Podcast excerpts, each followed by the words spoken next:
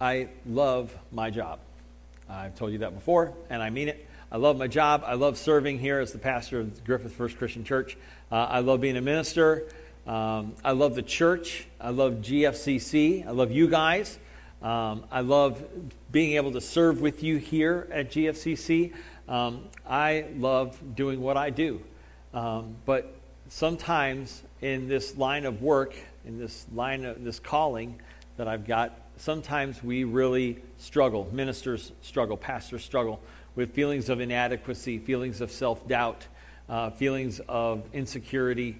Uh, and, and this week, that's where I was. Uh, this was a very rough week for me uh, when it came to feelings of inadequacy, insecurity, and self doubt. Um, I was I felt like uh, gum on the bottom of someone's shoe. It was just a really rough week. And I know, I know, I know that it was the voice of the enemy. The enemy coming alongside, just, you know, little devil on my shoulder, whispering in my ear, You can't do this. You don't have the strength. You don't have the, the, the abilities. You don't have the talent. You should be insecure. You should have self doubt. You should, because you are inadequate. And it's just this little voice, just, and, and I start to tell myself those very same things. You're right, I, I don't have the strength, I, I don't have the, the ability, I don't have the talent, I don't have the ability, I don't have the leadership skills, I don't have, I can't do this. I just feel so inadequate and so insecure and, and have just so filled with self doubt and self loathing, and, and it's just terrible. And, and I hear these voices, and, and I say, God, why did you let me do this? And, and why am I doing this? And, and why am I here? And, and all these things. And I say, God, you know, I can't do this. And God looks at me and he says, You're right. You can't. In your own strength, in your own talents, which, by the way, I gave you, in your own abilities, which, by the way, I gave you, you can't do this on your own.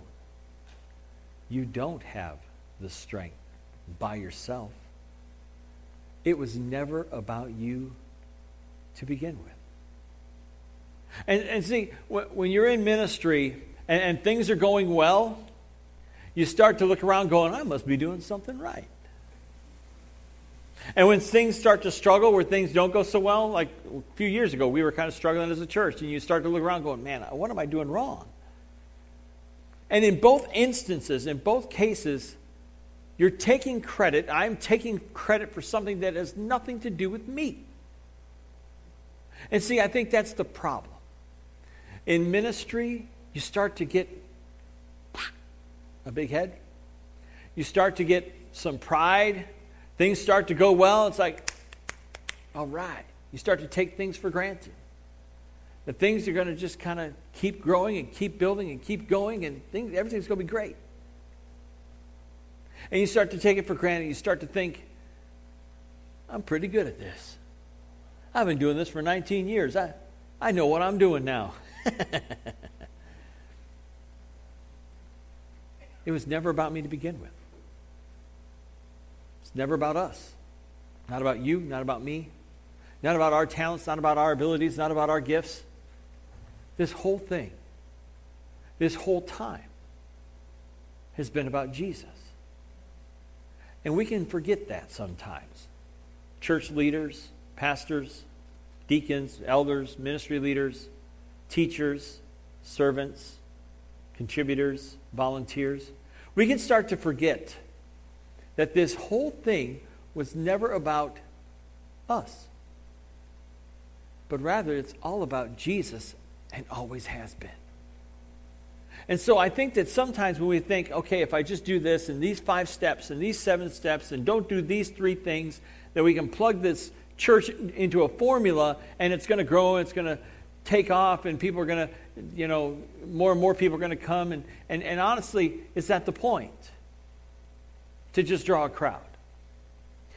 I mean, we can put on a show, we can put on a great show, we can have lots of great music, and we can have you know, uh, inspiring messages, and, and we can uh, decorate the place and, and, and make it look all different and everything. We can do all kinds of things like that. And we may draw a crowd, but is it going to change anyone's life? And really, that's the point of this whole thing, is to see lives changed for the glory of God. that lives would be transformed to look more like Jesus, who gave us his command to love God and love others. And we love God by loving others. Who gave us the command to go and make disciples of all nations, baptizing them in the name of the Father, the Son, and the Holy Spirit. Who gave us his life, who gave up his own life so that our sins could be forgiven when he died on the cross. See, this whole thing is about Jesus. It always has been. And I think sometimes we forget that. And we start to think too independently rather than dependently. You know, I, I, see it like this we're not about drawing crowds to our church, we're about drawing people to Jesus. That's what we're supposed to be all about. Not about drawing crowds to our church, but drawing people to Jesus. And Jesus said that if he be lifted up, that he would draw all men to himself, that he would draw everyone to himself. And so, as a church, I think our, our biggest priority is to lift up Jesus. Not lift up a pastor, not lift up a group of elders, not lift up a group of deacons or a group of ministry leaders, to not lift up a program, to not lift up a, a, a class, to not lift up a, a, a study. We are to be lifting up Jesus. And rather than thinking independently, we need to start thinking dependently. And I call this message Dependence Day, you know, because it's July 3rd.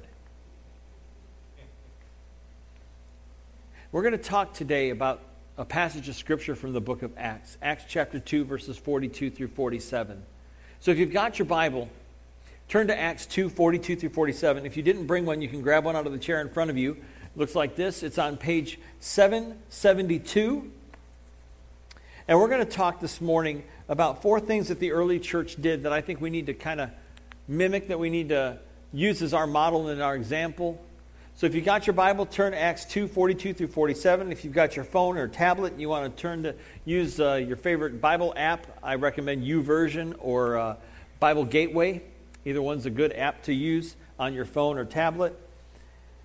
And we're going to talk about Acts chapter 2, verses 42 through 47 today. Now, the book of Acts was written by Luke, the guy who wrote the Gospel of Luke. And the book of Acts was commissioned by a man named Theophilus. And Theophilus commissioned not only the, the book of Acts, but he also commissioned the Gospel of Luke. He wanted the story of Jesus and the story of the church to be written.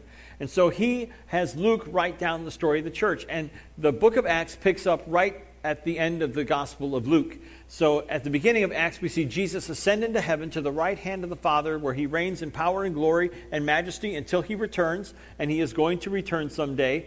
May it be so. So he's going to come back someday, and until then, he reigns and rules at the right hand of the Father in, in heaven.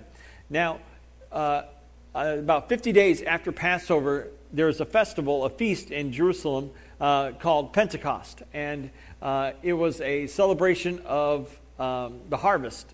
And so uh, the celebration of Pentecost, or uh, the feast of, it's, um, the celebration of Pentecost takes place in Jerusalem, and the disciples, uh, the apostles, are all there together. There's about 120 believers meeting together, and they're praying, and all of a sudden the Holy Spirit comes in power. And in power, this Holy Spirit, the Holy Spirit fills the believers and fills their hearts, and they begin to go out and proclaim a message boldly. And so they go out and they begin preaching, and Peter preaches a very powerful sermon on the day of Pentecost. And he is, it says that the people were cut to the heart when he talked to them about how Jesus was the Son of God and he was the Messiah, and how they crucified him and, and had him put to death. And then Jesus was raised from the dead on the third day. And the people were cut to the heart. And Acts 2.38 says, what, Brothers, what shall we do? In Acts 2.38, Peter replied, Repent and be baptized, every one of you, in the name of Jesus Christ for the forgiveness of your sins, and you will receive the gift of the Holy Spirit. And it says in verse 41, Those who accepted his message were baptized, and about 3,000 were added to their number that day. In one day, the church grew from 120 people to 3,120 people. In just one day. That is the power of the Holy Spirit. That is the power of a people who are dependent upon God for everything. And then we get to Acts 2:42 through 47. And in this passage, Luke details what the early church was like and what it looked like and what they did. Kind of a summary of what the early church was like. So join me by looking at uh, verse 42. says they devoted themselves to the apostles' teaching and to the fellowship, to the breaking of bread and to prayer. Everyone was filled with awe, and many wonders and miraculous signs were done by the apostles. All the believers were together and had everything in common. Selling their possessions and goods, they gave to anyone as he had need. Every day they continued to meet together in the temple courts. They broke bread in their homes and ate together with glad and sincere hearts, praising God and enjoying the favor of all the people. And the Lord added to their number daily those who were being saved. I believe that the early church uh, was fully dependent upon God. And, and, they were dependent on God, and, and they demonstrated it in four ways. Uh, the first thing is they were dependent upon God's word. They were dependent upon the word. And this, uh, the apostles were men who had been with Jesus, and they relayed the teachings of Jesus to the early church. They told people about who Jesus was and what he did, and they shared the gospel with people, and they preached and proclaimed the gospel of Jesus Christ. They were committed and dependent upon the word. Not philosophy, uh, not uh, good sounding uh, uh, philosophies, but rather they were dependent upon the Word of God that came through Jesus. And as these men were filled with the Holy Spirit and reminded of what Jesus had said, they continued to preach and teach the good news of Jesus Christ. They were dependent upon God's Word. They were also dependent upon uh, each other. They were dependent upon each other. You see, it says that they, uh, if anybody had a need, they would take and sell their possessions and they would give to anyone in need. They would help each other out. They got together on a regular basis. They met together and they fellowshiped together and they shared their lives together and they shared their possessions together. They knew one another. They were more than just, "Hey, how you doing? Oh, good. It's good to see you." Or "How's it going? Everything's great." No, they actually ate together in each other's homes. They broke bread together. That's a euphemism for uh, the Lord's Supper or communion. They would do it all the time. They would get together and they would share this, these meals with one another and they would share their lives with one another. They fellowshiped together and they were dependent on each other because they were all they had. So you have this early church who is dependent upon the teaching of the apostles, God's word. They are dependent upon each other. They were also dependent upon prayer. The early church was committed and devoted to prayer and to praying for each other and for the church. We see on a couple of different occasions throughout the book of Acts when the people got together and they were praying. And when they prayed, powerful things happened. Uh, for example, in chapter 1, when they're all together praying uh, on the day of Pentecost, and the Holy Spirit comes, the place was shaken, and a wind, a rushing wind, came through the room because they were praying. Uh, later in the book of Acts, Peter was in prison. They were praying for him, and a powerful earthquake, uh, uh, Peter was released from prison by an angel, and he came back, and, and the place where they were praying was shaken. This was a people who were committed and devoted to prayer. They were dependent upon it, communication with God. And finally, they were dependent upon God. Ultimately, they were dependent upon God. For everything that they needed, for everything that they had, they depended upon the Lord. And we see that it was the Lord who added to their number daily those who were being saved. It wasn't by their efforts. It wasn't by their power. It wasn't by their gifting. It wasn't by their abilities. It wasn't by their talents. Rather, it was by the Spirit of God. And they were dependent, fully dependent upon God for everything that they had and everything that they needed. It was God who was behind it all. It was God who was at the center of it. It was Jesus who was at the center. And I believe that as a church, we need Jesus to be at the center of everything that we do. See, it's easy to become uh, committed to a purpose or to become committed to a pastor or to be committed to a program. But pastors and programs and, and purposes don't save people, Jesus saves people. It is by grace through faith in Jesus Christ that we can be saved. It is by grace through faith in Jesus Christ that our lives can be transformed. It is by grace through faith in Jesus Christ that our church can be transformed, that our community can be transformed, that our region can be transformed, that our state can be transformed, that our nation can be transformed, that our world can be transformed. It is by God's grace. It's not by our efforts, but it is by the power of God through the Holy Spirit working in the hearts of believers in Jesus Christ that this world can be transformed. It has nothing to do with us. and everything to do with Him. It is about Jesus. And I want to be a church that is completely committed and focused on Jesus Christ. I want us to be a church that is dedicated and dependent dedicated to and dependent upon God for everything that we have and everything that we need.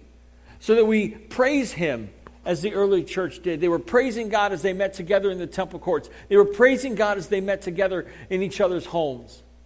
And if we're going to be a church like the early church, a church that is powerful, a church that is uh, uh, community impacting, a church that is uh, devoted to uh, seeing lives transformed and changed by the power of the Holy Spirit, if we're going to do that, then Jesus has to be at the center of it.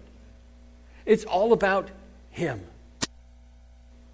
And I believe that this passage here in the book of Acts is not necessarily some kind of magic formula that we just plug in these different pieces and boom, our church is going to grow. Or we plug in these different pieces and, and boom, we're going to see lives transformed. But I think it is a good model for how to do church to even 2,000 years later.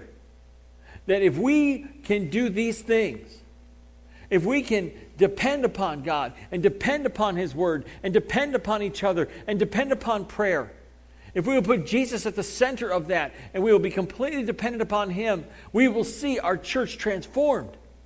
We will see our lives transformed. And we will see our community transformed because Jesus is at the center of it. He said, If I be lifted up, I will draw all men to myself. We don't want to grow for just for the sake of growing. We don't want to grow just for the sake of having uh, bigger attendance numbers or offering numbers. We don't want to grow just for the sake of, of, of looking good to our community. We, don't gonna, we want to grow for the glory of God. So the more people will hear the good news, we have greater impact for God's kingdom. We have a greater impact in people's lives so that they will look more like Jesus in the way that they love others and in the way that they love God. That's what this whole thing is about.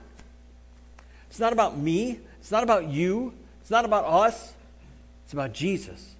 I've said it before, his name is on the sign. It's the first Christian church. Christ is in the name. It's his church. Let's lift him up. And so there's some ways that we can do this. And I think that these are important that we need to be dependent upon God's word. And right now in our in our in churches uh, and in our nation and in our world, there's a battle over God's word. Is God's word, is the Bible God's word? Is it really the word of God? And will we honor it as the word of God? You can say, nope, not God's word. Whatever we decide to do, whatever way we decide to go is fine. Or we can say, yes, it is God's word, it is authoritative, and we will live by it and obey it. And when we fail, we trust His grace. Is the Bible the Word of God? I believe that it is, and that is why, as a church, we will preach and teach the Word of God. Is why we do that. And so, if we're going to be dependent upon the Word of God, we need to study the Word of God. 27 minutes on a Sunday morning once a week is not enough. I'll be honest. I, and there's a little timer back there that tells me 27 minutes. That's how long I get. That's by design, but that's neither here nor there. And now all of a sudden, I'm going to watch, I'm going to see every Sunday. Man, it's 27 minutes of what's going on back there. They reset that clock? It's not enough. You need to get into a study. And I want to I want to uh, let you know about one that's starting next week. I'm leading a study through the book of Galatians starting next Monday night at 6:30. And for the 8 weeks we're going to study the book of Galatians and I want you to join us. Monday nights at 6:30. I want you all to come. I know you're not all going to come, but I want you to come anyway. Commit yourself to say, ah, I'm not I'm a realist, right? I mean, it'd be great if you all showed up and I and highly encourage you to. But I know people are busy, people got stuff going on. But that's why this fall we're going to offer more than just one Bible study a week. We're going to have several opportunities to study God's Word. And we want you to be in God's Word. We want you to study the Word of the Lord. We want you to study the Word of God. And in the newsletter this week, by the way, I, I wrote an article. How many of you know that I write an article in the monthly newsletter? Okay, you all should know that. I write an article in the monthly newsletter. And I published, I, I uh, used a blog that I received in my email about a Bible reading and prayer plan uh, that is uh, the, the guy, his name is Sam Rainer, says, I guarantee you, you will grow spiritually if you will just remember these three numbers 521. If you will read your Bible for five minutes a day, if you will pray for two minutes uninterrupted, and if you will attend church once a week, you will grow spiritually.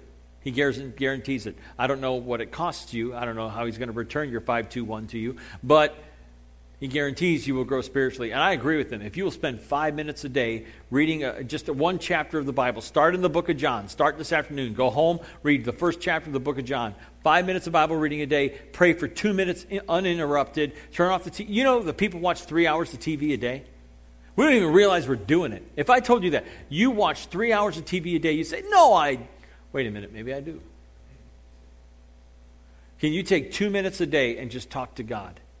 Pray for your kids, pray for your grandkids, pray for your spouse, pray for your parents, uh, pray for your classmates, pray for your coworkers, pray for your preacher, pray for your preacher. So that I have less weeks of self doubt, inadequacy, and insecurity. Take two minutes to pray uninterrupted and commit yourself to going to church once a week, and you will grow spiritually. We need to be dependent upon God's word, and so we need to study God's word. We need to be dependent upon each other as well. And you know what? When you get into a study, it's a great way to know other people. It's a great way to fellowship with others. It's a great way to learn about their lives and to share your lives. Because when we have strong fellowship, we have a strong church. Because we are the church. And when we have a strong church, we make a better impact and a better difference for Jesus Christ. So I encourage you to get into a study, study God's Word. Let's get to know each other and fellowship with each other so we have a strong family bond. And then we need to be dependent upon prayer. We need to pray as a church. And I want you to know the elders are working on some things when it comes to prayer for our church, and we're going to keep doing that because I am committed, I am dedicated to our church becoming a prayerful church. We have got to pray with each other and for each other. We have got to pray. And finally, we need to be in all things dependent upon God. Because without Him, we're sunk.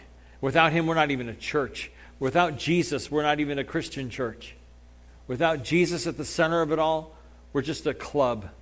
And, Jesus didn't die for a club, He died for His church. And so we're going to put Him at the center. We're going to be dependent upon Jesus for everything for His leadership, for His guidance, for His word, for His power, for the power of the Holy Spirit.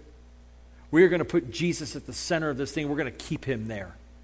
And there's going to be all kinds of things that are going to fight to try and get in the center. There's going to be all kinds of things going to try to, to, to get in the middle of it.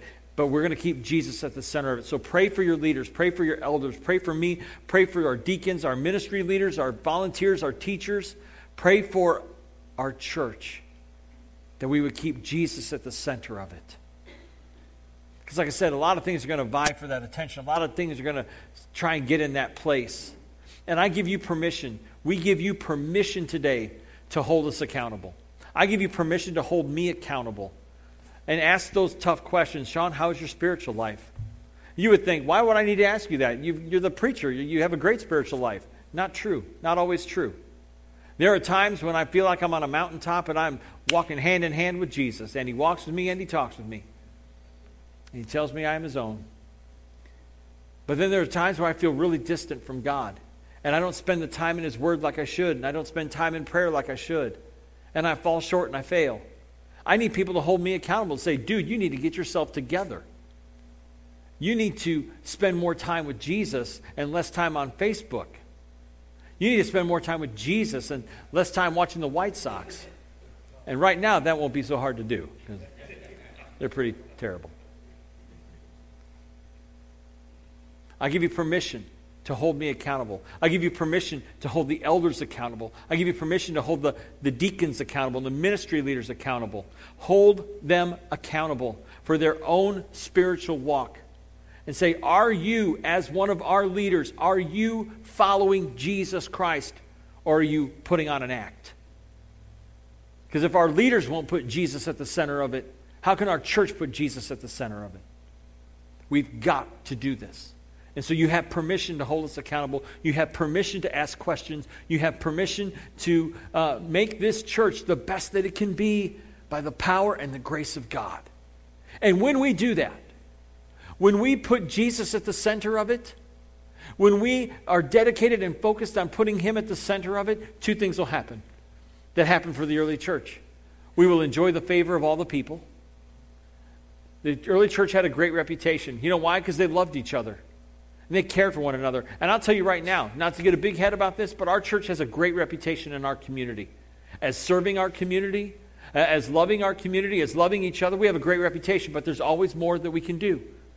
If we will keep Jesus at the center of it, we will continue to enjoy the favor of all the people. And secondly, we will enjoy the favor of God. Just as God added to their number daily those who are being saved, He will continue to bless and add to our number here at GFCC. But if Jesus isn't at the center of it, then we're, like I said, we're not even a church. We need to keep Jesus at the center, Jesus as the focus. We need to be fully dependent upon God on this, our Dependence Day.